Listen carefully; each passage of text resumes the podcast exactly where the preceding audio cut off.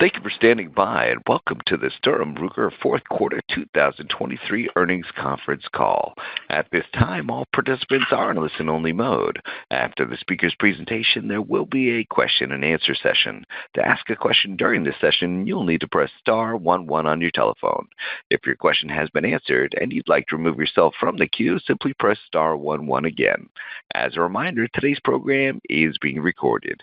And now I'd like to introduce your host for today's program, Chris Killoy, President and CEO. Please go ahead, sir. Thank you. Good morning and welcome to the Sturm Ruger & Company year-end 2023 conference call. I'd like to ask Kevin Reed, our General Counsel, to read the caution on forward-looking statements. Tom Denis, our Chief Financial Officer, will then give an overview of the fourth quarter and 2023 financial results, and then I will discuss our operations and the state of the market. After that, we'll get to your questions. Kevin? Thanks, Chris. We want to remind everyone that statements made in the course of this meeting that state the company's or management's intentions, hopes, beliefs, expectations, or predictions of the future are forward-looking statements. It is important to note that the company's actual results could differ materially from those projected in such forward-looking statements. Additional information concerning factors that could cause actual results to differ materially from those in the forward-looking statements is contained from time to time in the company's SEC filings, including but not limited to the company's reports on Form 10-K, for the year ended December 31st, 2023, and of course the Forms 10-Q for the first, second, and third quarters of 2023. Copies of these documents may be obtained by contacting the company or the SEC, or on the company website at Ruger.com/corporate, or of course the SEC website at sec.gov. We do reference non-GAAP EBITDA. Please note that the reconciliation of GAAP net income to non-GAAP EBITDA can be found in our Form 10-K for the year ended December 31st, 2023, and our Forms 10-Q for the first three quarters of 2023, which also are posted on our website. Furthermore, the company disclaims all responsibility to update forward-looking statements. Chris? Thank you, Kevin. Now Tom will discuss the company's 2023 results. Thanks, Chris. For 2023, net sales were $544 million, and diluted earnings were $2.71 per share. For 2022, net sales were $596 million, and diluted earnings were $4.96 per share. For the fourth quarter of 2023, net sales were $131 million, and diluted earnings were $0.58 per share. For the corresponding period in 2022, net sales were $149 million, and diluted earnings were $1.06 per share. Our profitability declined in 2023 from 2022 as our gross margin decreased from 30% to 25%. The lower margin was driven by unfavorable deleveraging of fixed costs resulting from decreased production and sales, inflationary cost increases in materials, commodities, services, wages, energy, fuel, and transportation, our product mix shift toward products with relatively lower margins that remain in stronger demand, and increased promotional costs. Our continued focus on financial discipline and the cultivation of long-term shareholder value is evident in our strong debt-free balance sheet. At December 31st, 2023, our cash and short-term investments totaled $118 million. Our short-term investments are invested in United States Treasury bills and in a money market fund that invests exclusively in United States Treasury instruments, which mature within 1 year.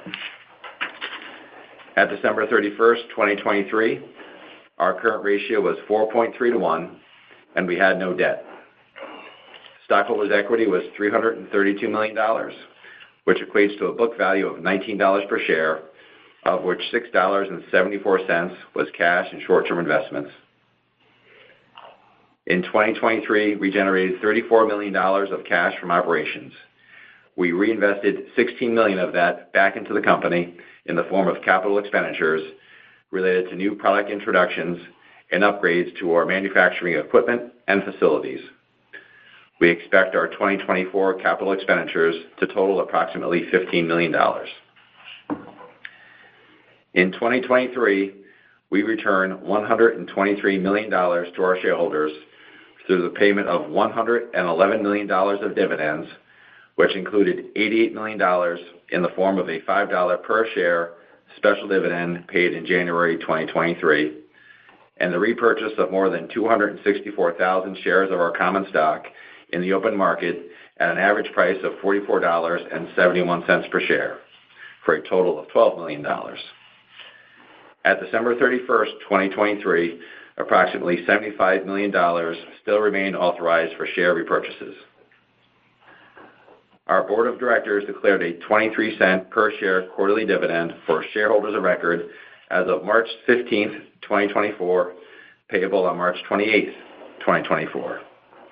As a reminder, our quarterly dividend is approximately 40% of net income and therefore varies quarter to quarter. That's the financial update for 2023. Chris? Thanks, Tom. Consumer demand remained soft throughout most of 2023, likely dampened by inflationary pressure and rising interest rates, leading to a 9% reduction in sales from the prior year.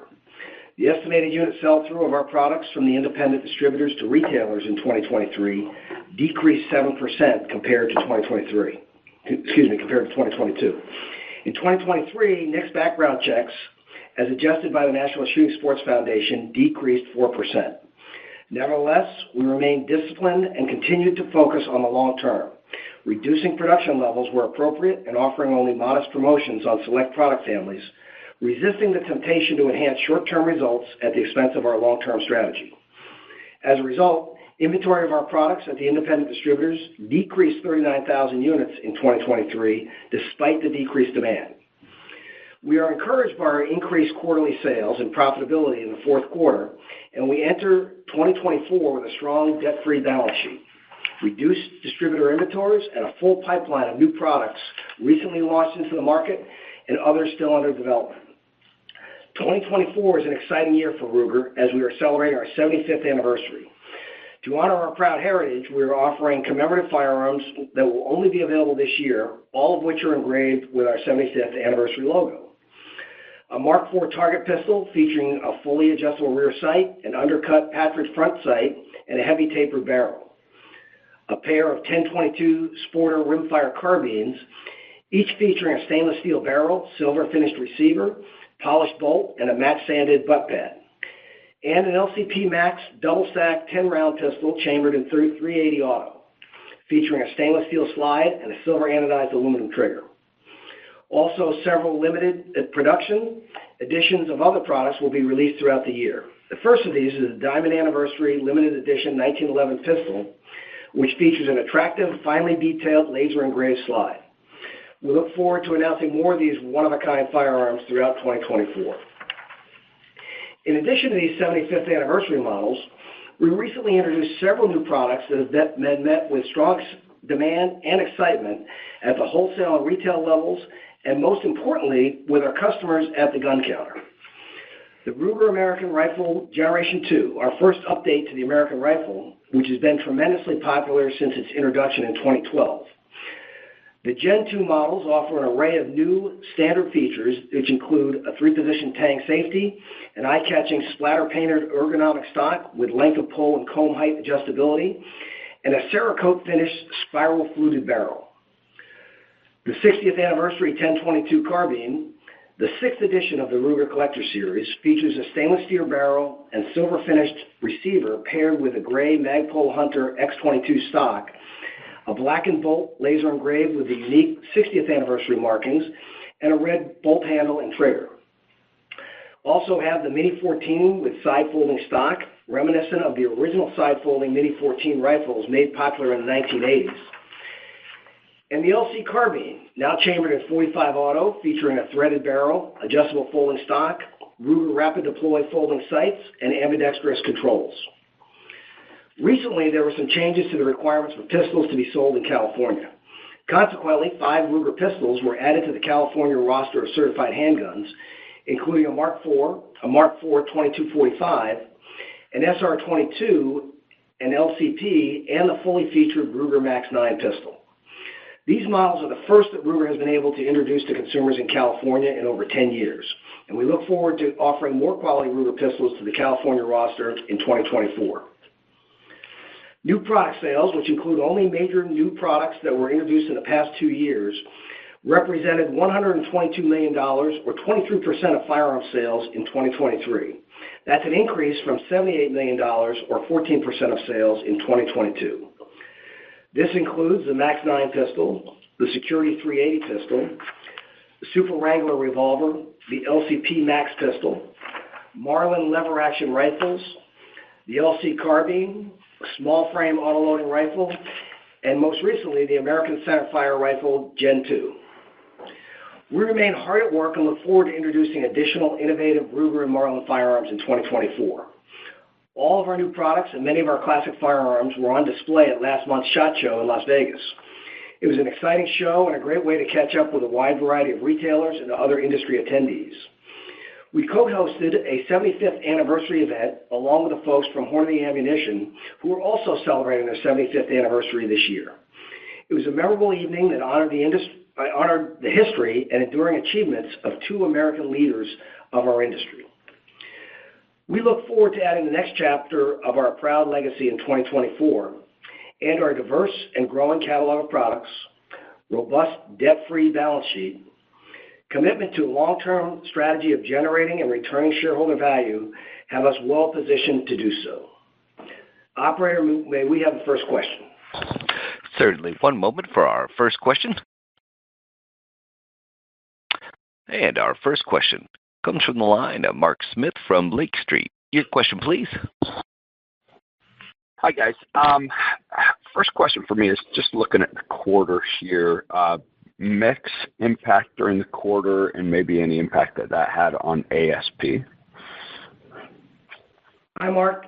Chris here. Yeah, I think when you look at our average selling price in the quarter, kind of two things stand up. The backlog actually went up in Q4, largely based on some of the higher-priced models that were introduced, i.e. additional Marlin centerfire lever actions and additional orders for the SFAR rifle. However, the average sales price of orders received, when you look at that, went down slightly from, say, Q1 level and Q2 up from Q3, and that's really because we're selling a lot of products like the repositioned LCP Max, the original LCP that we had repositioned that price, and so all that combined resulted in good unit sales, but the lower average sales price of those guns going out. Okay. And I thought the orders looked strong here during the quarter. Is there any risk or should we be looking at, do you feel like you pulled maybe some forward from Q1, which is typically a really strong order quarter? Not really. We had a lot of new products launched in Q4, particularly the American Rifle Gen 2 and some additional Marlin SKUs that really impacted that order rate. So the order rate was strong, but it was all things that we expect to fulfill going forward, you know, as we go out into 2024. So I definitely don't think it was anything pulled forward. It was really had to do with the new product launches that went out in Q4. Okay. And then inventory, you know, your own as well as distributor inventory went down, you know, one of the better quarters here in the last couple of years. You know, what's kind of your comfort level? How do you feel about where the, you know, kind of channel inventory is today? I think we're feeling pretty good about that. Like you said, distributor inventory over the course of the year was down about 30,000. We were up about the same amount, but overall pretty balanced. And we like to target our distributors around 6 turns. And so right now they're right about in that strike zone, and we feel pretty good about that. We don't see any sore spots in their inventory. Some of the items that we repositioned through the course of 2023 were intended to help distributors move some of their problematic inventory where they're a little higher in certain categories than they'd like to be, and we think we were effective in doing that. Okay. And then just looking at the expense side of things, you know, operating expenses were a little higher than we'd expected. Anything going on there? You know, do you feel like, you know, there's places maybe to cut going forward, or is this kind of a build-up, you know, coming into what could be a good year in 24? You know, any insight into kind of where your expenses were and maybe anything in the outlook for 2024 would be great. A good question. I think we saw a slight uptick from 2022. We're about where we were in 2021, if I recall, on the operating expenses. A lot of that has to do with 2022. We had still for example, had not gone to the SHOT Show. We had a couple expenses that were not in there. Versus 2023, we have a full complement of trade shows. But there are certainly some areas we need to look at in terms of making sure we have our expenses under control, cut some of those expenses where we can, and try to boost our profitability. That's an active effort that's underway as we speak. Okay. And the last one, Chris, just kind of big picture. As we look at, you know, historically going into an election year, we would look for pretty solid demand. You know, as you look into your crystal ball, any thoughts on kind of where the consumer's at and demand for firearms this year? Well, that's a good question. And, you know, one we grapple with when we look to plan the year out. At least right now, we're seeing things fairly stable, and we're not seeing any outsized demand in any particular product categories other than our new products. We're seeing things like at the recent shows, at the Great American Outdoor Show in Harrisburg, Pennsylvania, Western Hunting and Conservation Expo in Salt Lake City, tremendous demand for some of our new products. So that's very positive. But given the election year coming up, I think if there's any impact there, it'll probably be in the back half of the year. We're not seeing anything right now, and I just don't know beyond that what we may see this year. Historically, you know, some things, you know, whether it's saber rattling about additional regulatory impact or fire or gun control may drive sales, but I just don't know at this point. We're not seeing anything yet. Okay. That's fair. Thank you. Thank you. And as a reminder, ladies and gentlemen, if you do have a question at this time, please press star 11. One moment for our next question. And our next question comes from the line of Brian Hamilton from Morgan Dempsey. Your question, please. Hey, good morning, everyone. Thank you for taking my calls or my questions. Could you walk me through the cadence for 2023 regarding inflation, maybe, and what you're seeing in 2024? Thanks for like, is it picking up? Is it, you know, maybe where you're at, or is it picking up, slowing down, maybe where you're at? I think, you know, we're seeing persistent price increases. We didn't see things decrease in price in our commodities and things of that nature, but we're not seeing the same level of increases as we did in the beginning of the year. So I'd say it's fair to say it's certainly tapered off and probably stable where we are right now. Now, certain things are more sticky than others in certain categories, certain commodities, wages, and things of that nature. And where are you being pinched? I mean, you just brought up wages. As far as commodities go, where are you still being pinched the most?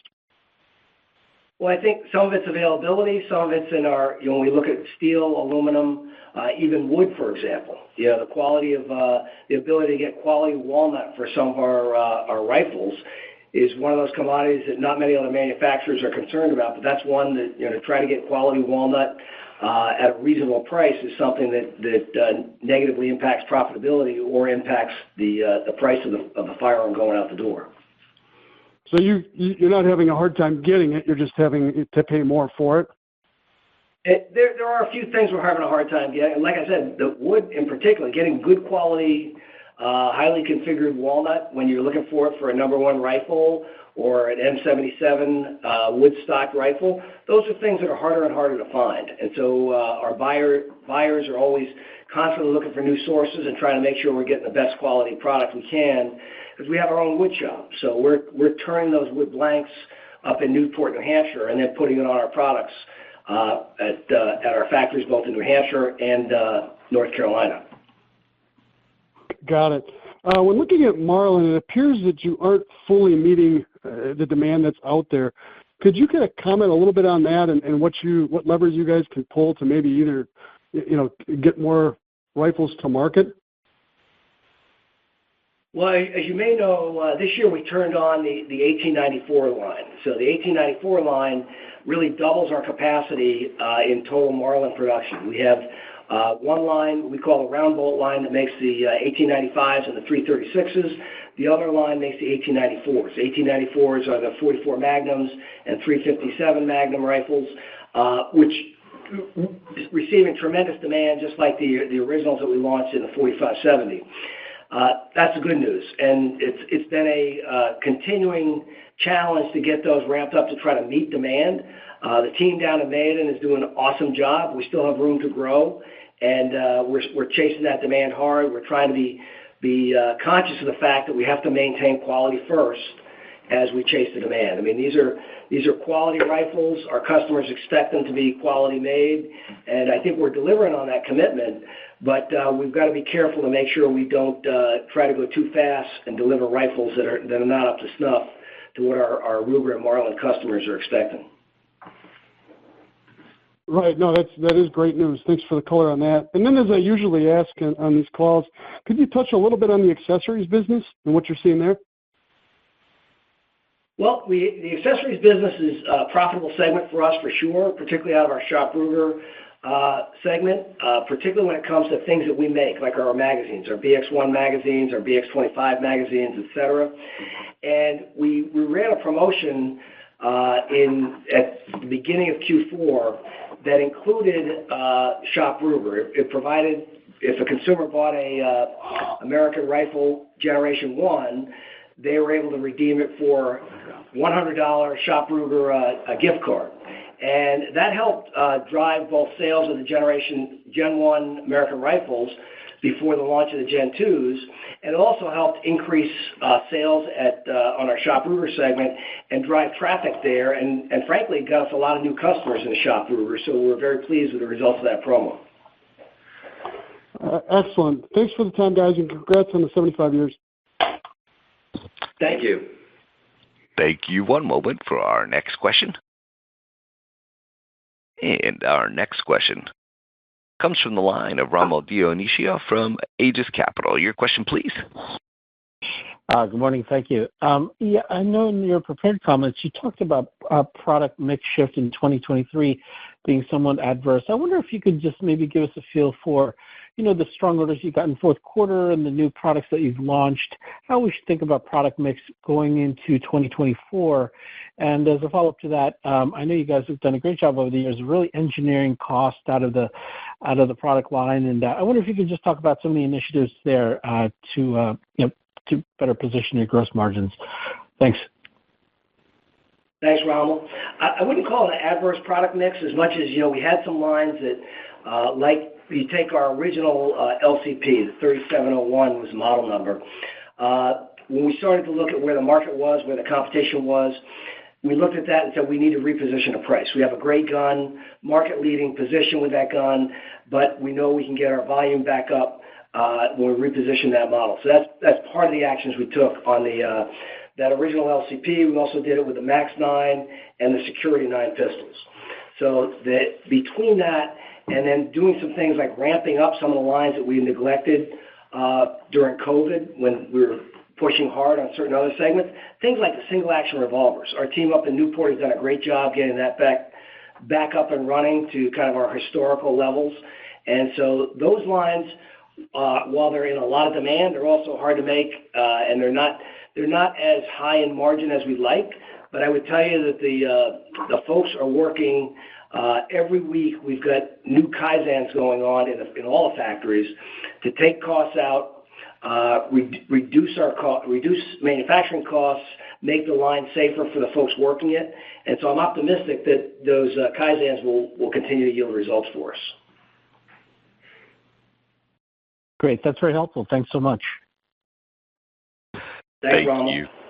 This does conclude the question and answer session of today's program. I'd like to hand the program back to Chris Killoy, President and CEO, for any further remarks. Thank you. In closing, I'd like to start by thanking all of you for attending our call this morning and for our shareholders for their continued investment in our company. And I would like to thank our loyal customers and the 1,800 hardworking members of the Ruger team who design, manufacture, and sell rugged, reliable firearms every day in our American factories. I hope you will be able to join us at our virtual 2024 annual meeting on Thursday, May 30th. Further details will become available in April. Thank you. Thank you, ladies and gentlemen, for your participation in today's conference. This does conclude the program. You may now disconnect. Good day.